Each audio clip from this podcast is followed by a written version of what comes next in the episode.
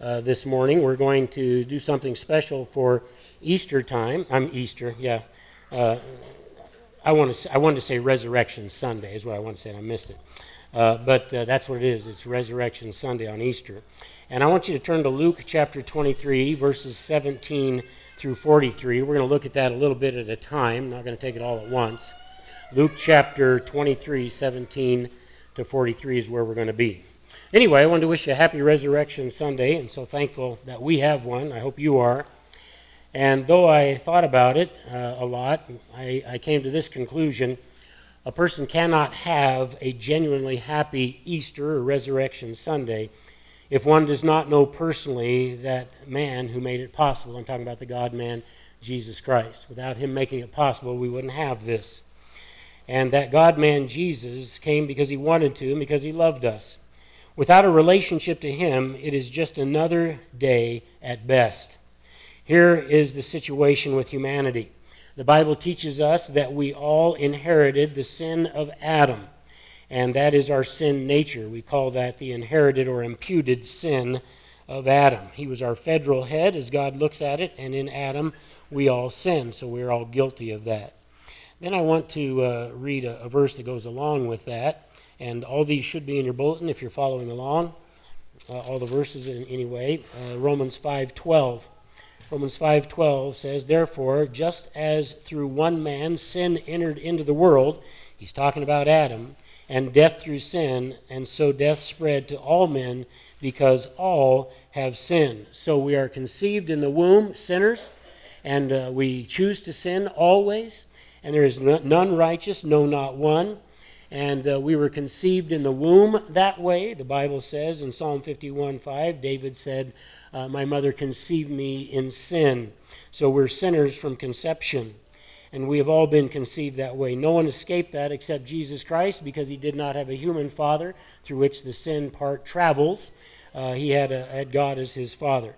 The Bible further tells us that uh, not only are we sinners, but we are also enemies of God. And I wanted to show you that too.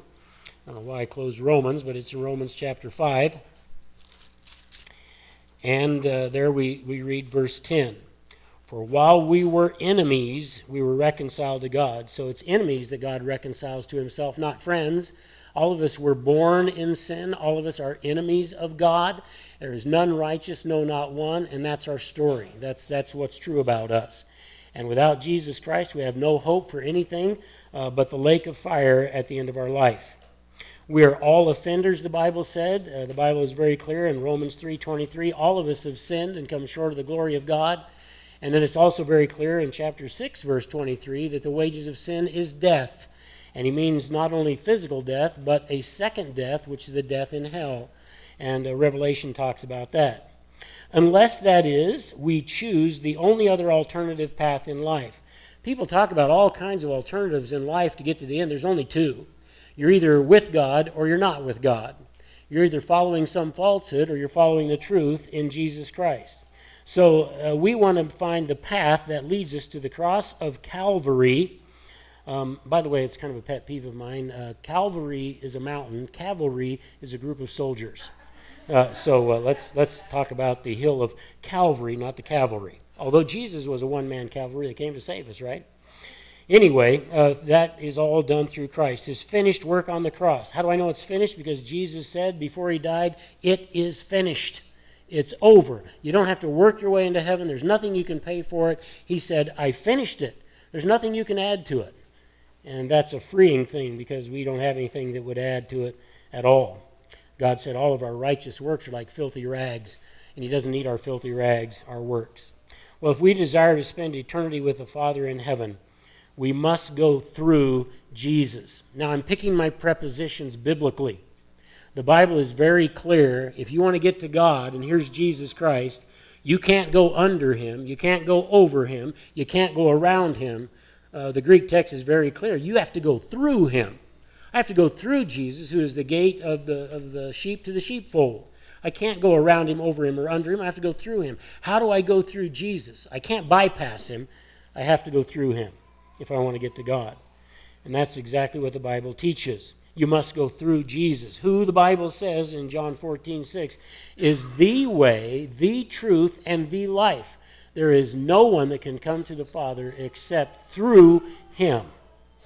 And if you didn't know that, I hope you're hearing what I have to say this morning. Jesus, then, is the only life giver. Uh, that is what I want us to focus on this, this Easter morning. And if you would join me in that, I would appreciate it. Now, I want to go to Luke chapter 23, and I want to just read verses 17 through 25. Then we'll stop there and we'll talk about that for just a little bit.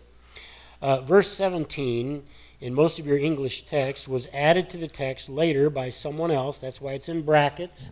And so it was not a part of Luke's original manuscript. Therefore, we don't know whether it's inspired or not inspired.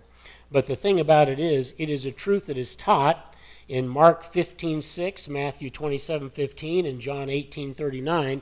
So it's not like it's not a, not a biblical thing. It just wasn't in Luke's gospel. But it says this. Now he was obligated, talking about Pilate, to release to them at the feast one prisoner. And so the other other gospels say that, but uh, it wasn't in Luke. Somebody added it for the sake of completeness, I guess. Anyway, Luke goes on to say, but they cried out all together, saying, "Away with this man, and release for us Barabbas." Now he was the one who had been thrown into prison for an insurrection made in the city and for murder. So not only was he an insurrectionist, but he was also murdering people during the insurrection. Verse 20. Pilate, wanting to release Jesus, remember his wife had a bad dream the night before and was, was really warning Pilate, don't have anything to do with this righteous man. So Pilate tried to wash his hands of it. He tried to get out of it, but the people wouldn't listen. Now the crowd is all stirred up by the religious leaders. Crucify Jesus Christ. We will not have anything less. So Pilate, wanting to release Jesus, addressed them again. But they kept on shouting out, saying, Crucify, crucify him. And he said to them the third time, Why? What evil has this man done? I have found in him no guilt demanding death. Therefore, I will punish him and release him. He said, I'm willing to placate the crowd here.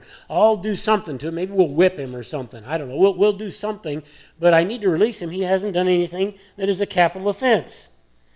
Verse 23 But they were insistent with loud voices asking that he be crucified. Now, this is pretty early in the morning, remember. Uh, Jesus went to his first trial with the high priest at 6 a.m., and at 9 o'clock he's going to be on the cross. So if people showed up, it's almost like they knew this was going to happen. And their voices began to prevail. And Pilate pronounced sentence on their demand that it be granted. And he released the man that they were asking for, who had been thrown into prison for insurrection and murder but they delivered Jesus to their will. Now, you know, the other guy is Barabbas.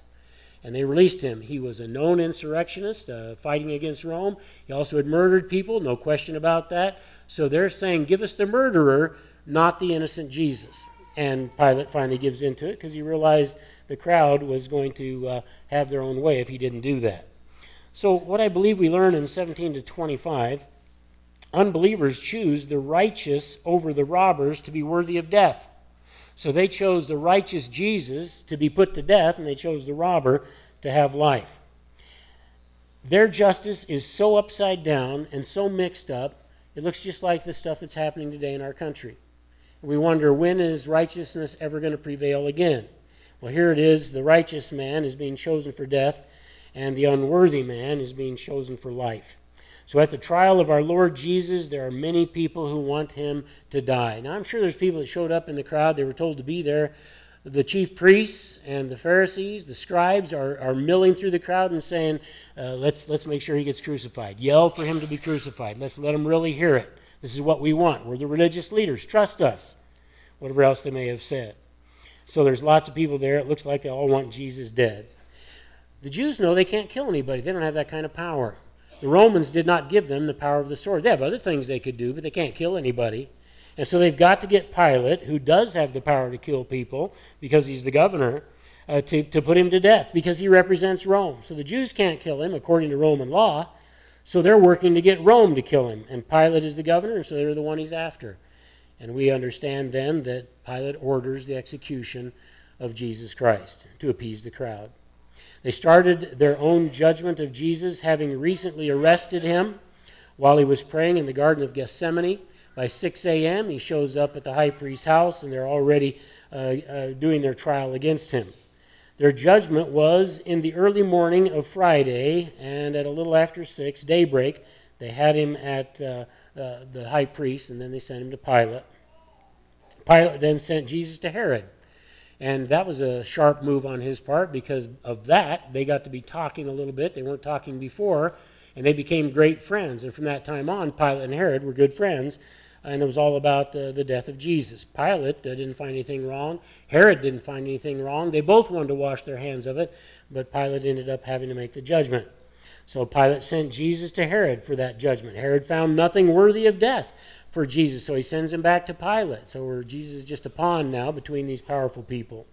The governor kept trying to release Jesus. We just read once. He tried many times with some punishment to appease them all. He said, I'll, I'll whip him good, but I, I don't think I can put him to death. And they weren't having it. The religious leaders wanted Jesus dead by crucifixion. These are the people that are supposed to lead Israel in the truths of God and what God really said, and now they're putting God on the cross. And they're encouraging other people to do it.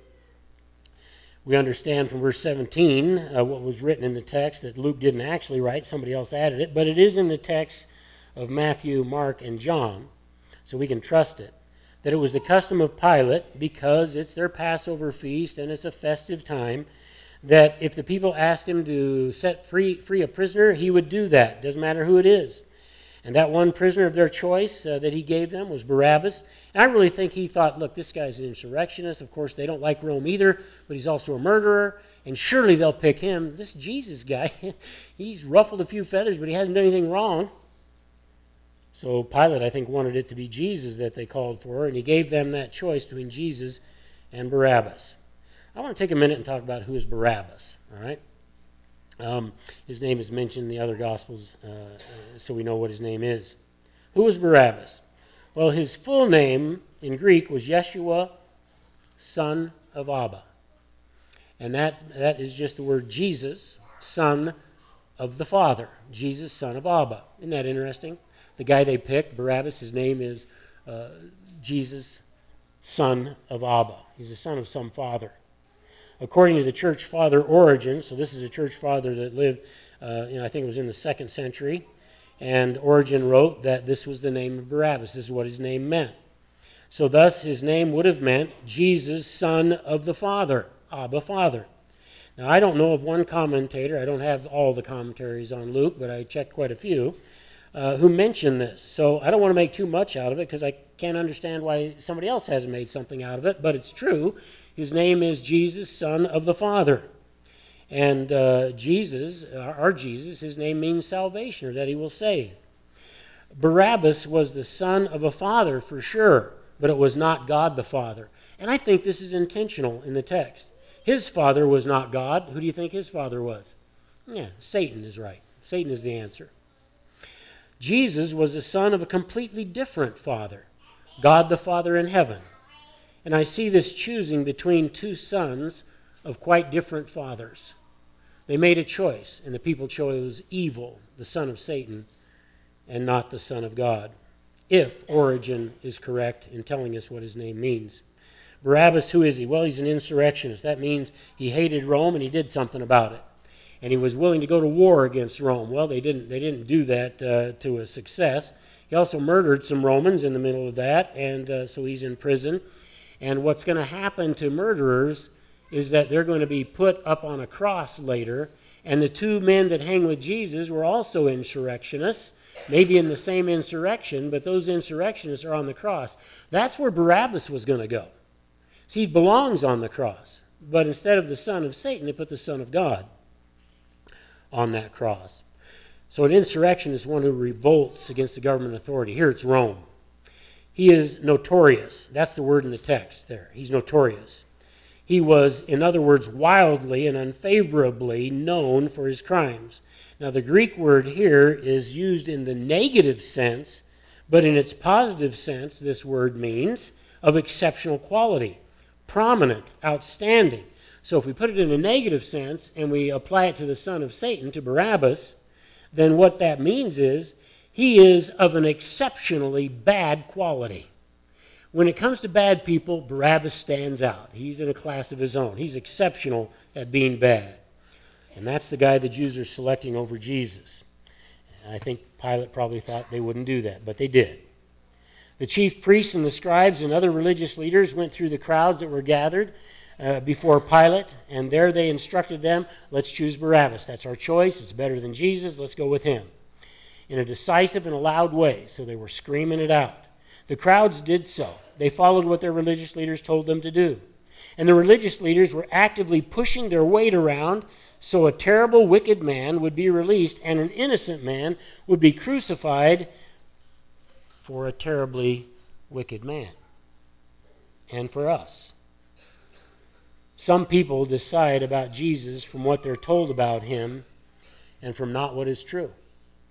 You maybe have some friends that believe things about Jesus because they were told wrong things about Jesus. They were told things that were absolutely not true about Jesus. That's what the religious leaders are doing.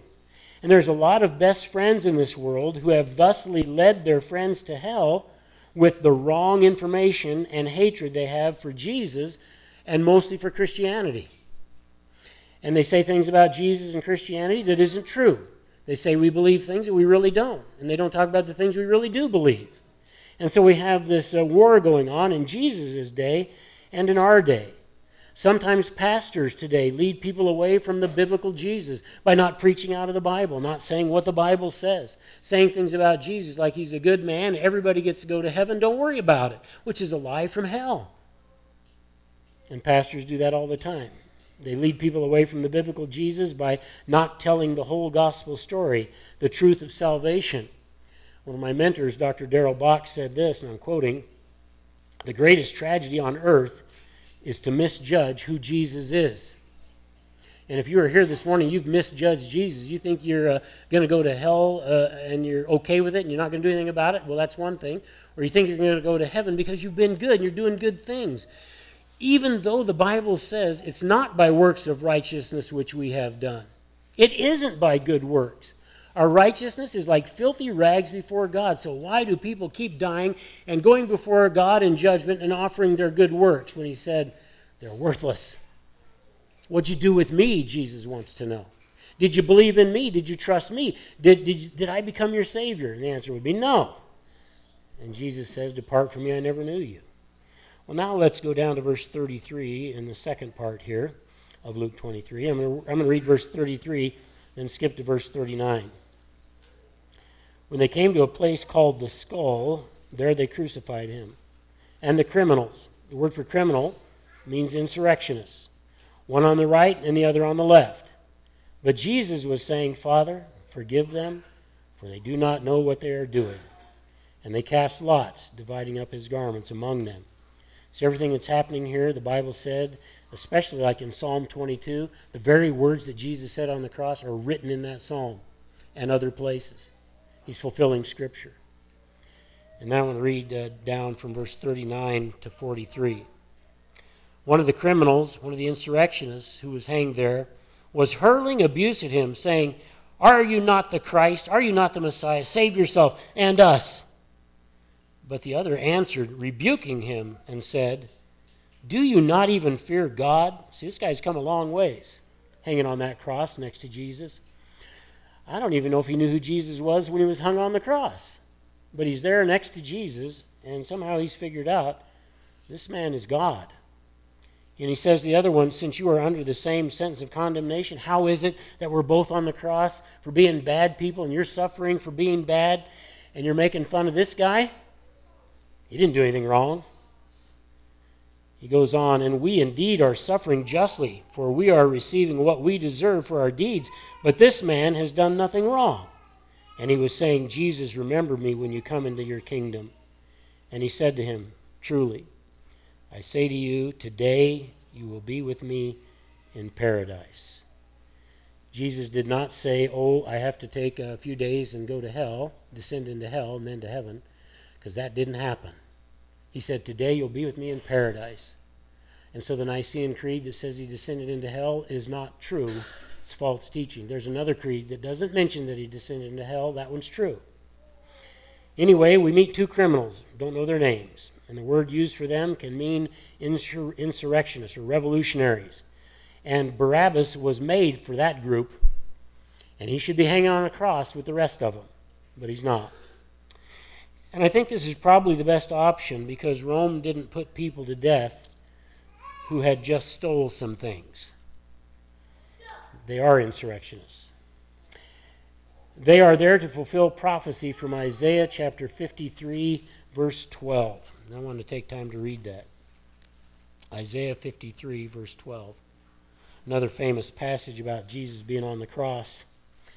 And it says, Therefore, I will allot to him a portion with the great. And he will divide booty among the strong, because he poured out himself into death. And he was numbered with the transgressors, yet he himself bore the sins of many and interceded for the transgressors.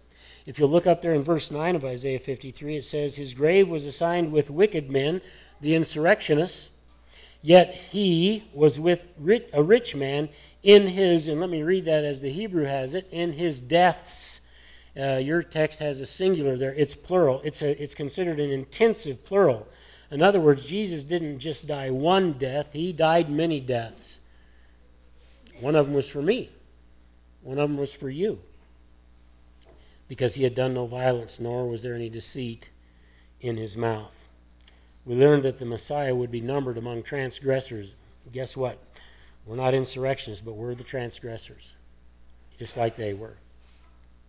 Both criminals and the other texts in the Gospels say that they, uh, uh, at their time on the cross, which began about 9 a.m., were joining with the people who were mocking Jesus. Even passerbys were mocking him. People that had no business doing anything, they just do a kind of a drive by or a camel by, whatever they did, and they hurled abuse at Jesus.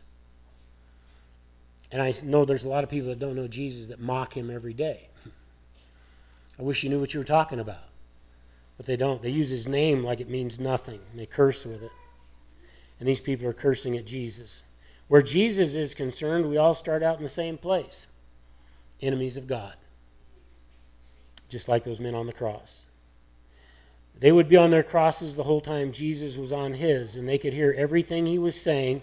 They could see the things that were happening, like the sky turning black for three hours, at, starting at noon. Somewhere along the way, one of those criminals has changed his mind in his heart about who Jesus is and who he really was. So he stops mocking Jesus and he starts chastising the other man for acting like he is somehow superior to Jesus, even though they're suffering the same fate. He's saying, knock it off. Don't you even fear God? And I just thank, thank God for that guy sticking up for Jesus on the cross. All the rejection Jesus went through. And this guy says, Today, you know, Lord, would you remember me when you get to paradise?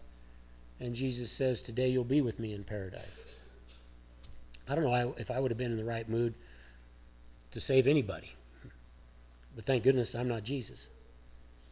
Jesus was Jesus. And his love is infinite, and he loves you. So, what started out uh, this was the words in verse 40 Do not even fear God. Do you not even fear God? The fear of the Lord is the beginning of the wisdom. Our high school kids are learning that on, in Proverbs on Wednesday nights. Here is the wisdom of salvation and where to get it. Salvation from what? Sometimes we say you need to be saved to people, and they're probably thinking, well, you know, I'm not drowning. You got, got a life preserver. What's going on? Saved from what? Is the place on fire? I don't know. They need to understand that there's only two paths. One of them leads to hell, and the other one leads to heaven. And you need to be saved from ending up in hell. That's what you need. And so we're saying what we need to tell you is how you can go to heaven instead of the place you're headed. And they'll deny they're going to hell. Everybody gets into heaven, which is all uh, Satan's lies. Jesus said, You'll be with me in paradise where this forgiven sinner is going to meet Jesus in a short while uh, in the world was used also to describe the Garden of Eden. It is a place of blessedness we call heaven. It is where Jesus is going in, in a short while after he dies on the cross. He says it's finished and he bows his head and, and uh, gives up his spirit.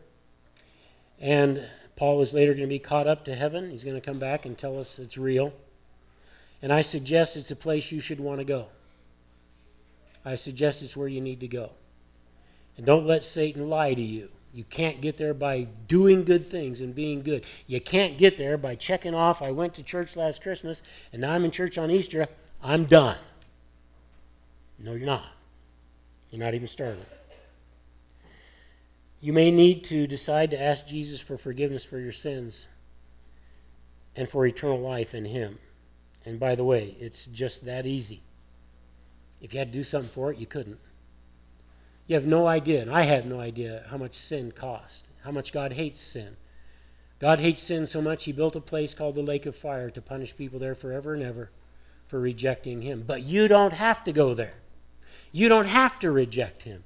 You can have all the glories of heaven and the glory of being with God by exercising faith and saying, Lord, today I recognize I am a wretched sinner. Humble yourself before Him and say, I can't pay for my sins. I can't be good enough for my sins. The Bible says I can't. Today I believe it. And today I'm trusting that you paid for my sins on that cross. And you prove that I'll be resurrected by resurrecting yourself. If you believe that, Jesus will give you eternal life. It's a gift of God. Jesus was always surrounded with people, and they were always on one of two paths. There weren't five or six or 20 or a thousand paths. There's just two. Now, that other path that leads to hell, they put all kinds of names on it, but it's still the same path. And uh, that one path heads to hell, only Jesus heads to heaven. So, will you stay with the wicked of this world and decide against Jesus, or will you get off that path and decide for Jesus? After what the crowd saw in Jesus' death, the text says they were mournful for their actions. They walked off grieving crying about what they did, but it doesn't say they turned to faith in Christ. You can cry all you want, but if you don't trust Christ as your Savior, you still have nothing. The two people who had the most spiritual insight at the cross were the Roman centurion, a Gentile, and an insurrectionist who was being properly punished for his crime. And if they can have that insight, so can you. Maybe today is the day for you. On the cross, Jesus followed his own instructions to his disciples when he said, Love your enemies. We already talked about the Bible said in Romans 5:10, we're the enemies of God. We were conceived as sinners and enemies in the womb. You're on the path before you're even uh, out of the womb. And you stay on that path unless you make a decision for Jesus Christ. And it's easy to do. I wonder what you think Jesus wants you to do. he wants you to come home. He wants you to be one of his children. Jesus said, Father, forgive them. They do not know what they're doing. They're destroying to death in the humanity of Jesus his life.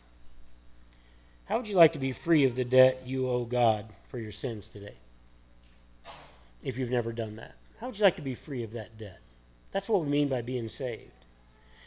I want to just emphasize there's just two paths, there's not four or five. The Bible does not contradict itself. It told us how to be saved, and we can't make up our own. Here's a couple of illustrations.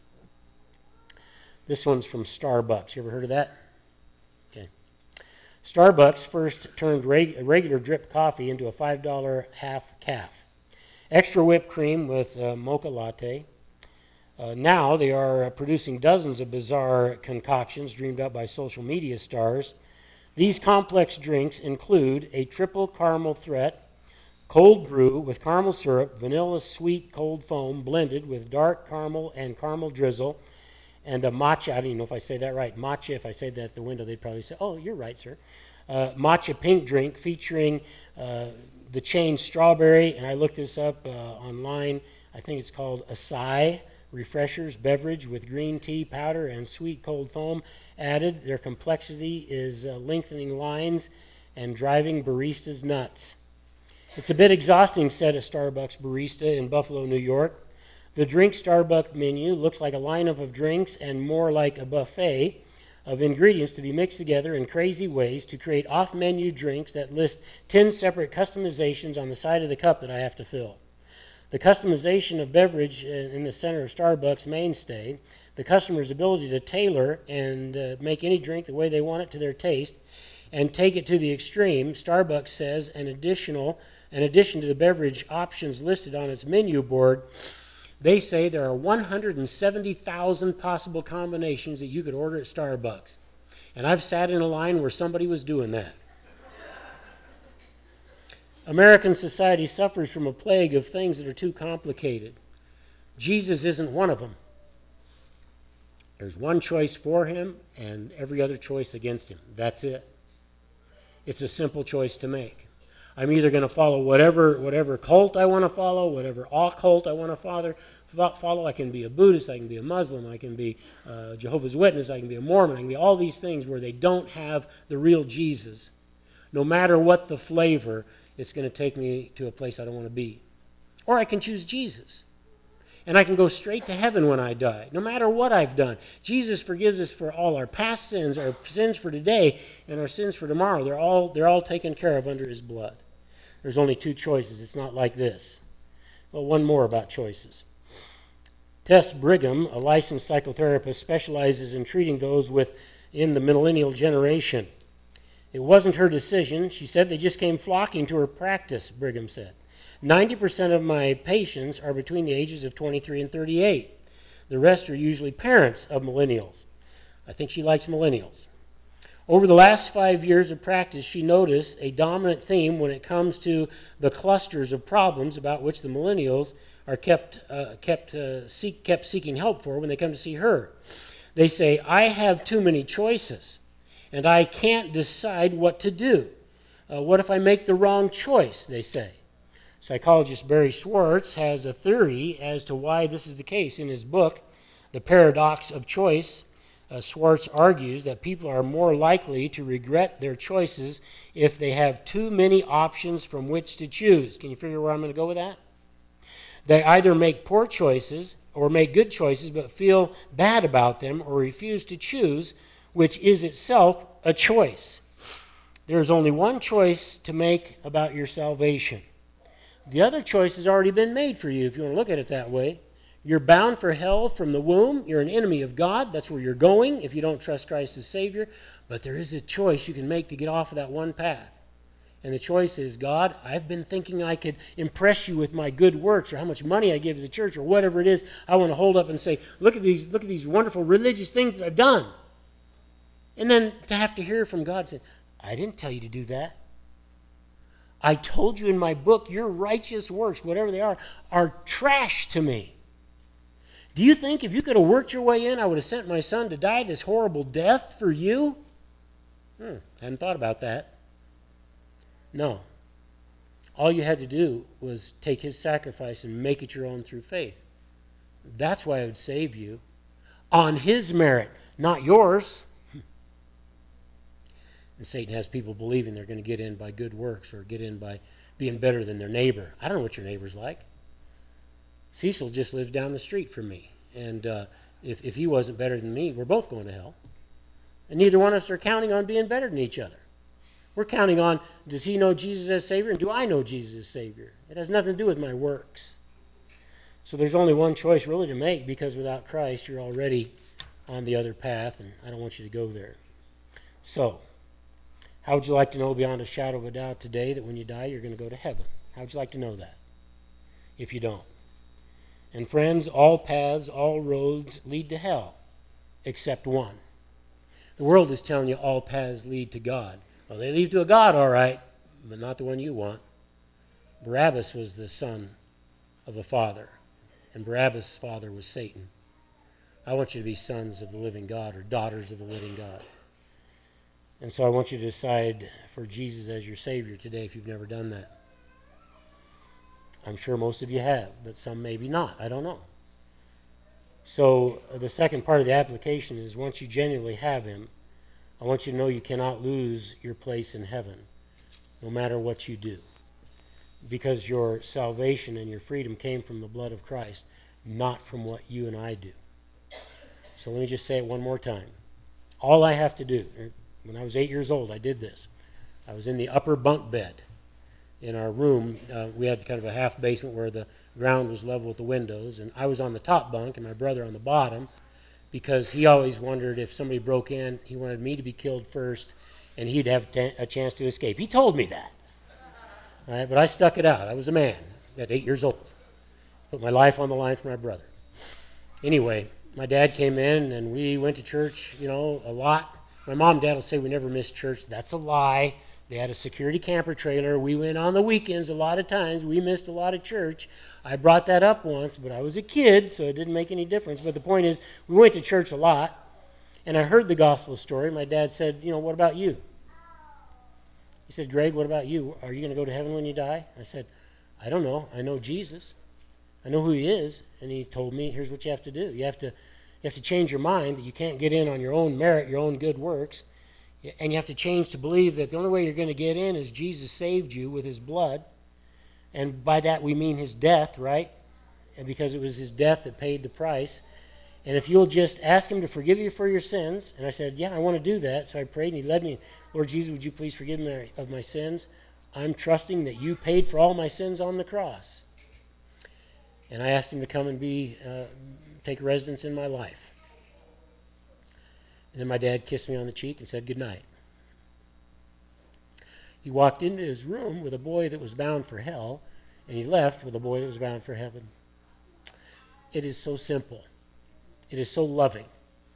And if you haven't made that choice, you could do it right where you are sitting. Jesus will hear you in your head. And if you do that, I'd like to know about it because I have a book I'd like to give you called Welcome to the Family and it'll kind of guide you through what you need to know about salvation. I'd love to do that. I'm so glad you're here on Resurrection Sunday. Let's pray, and then we'll be dismissed. Uh, we made a decision that Noel and I are going to go back to standing by the door to greet people. If you want to greet us, you can go out that door. If you don't, there's big holes in the back. You can get around me. Let's pray. Heavenly Father, I want to thank you for this opportunity to think about your resurrection. That it was real, that it was miraculous, that it was the finishing touch on our salvation. Thank you for loving us so much that you wanted to come and save us, knowing we couldn't do it on our own. We deserved hell for our sin. And somehow you came along and loved us so much that you said, I'm going to be gracious to you. I'm going to take care of your debt. But you need to make a decision to believe. And we want to thank you for the forgiveness of sins.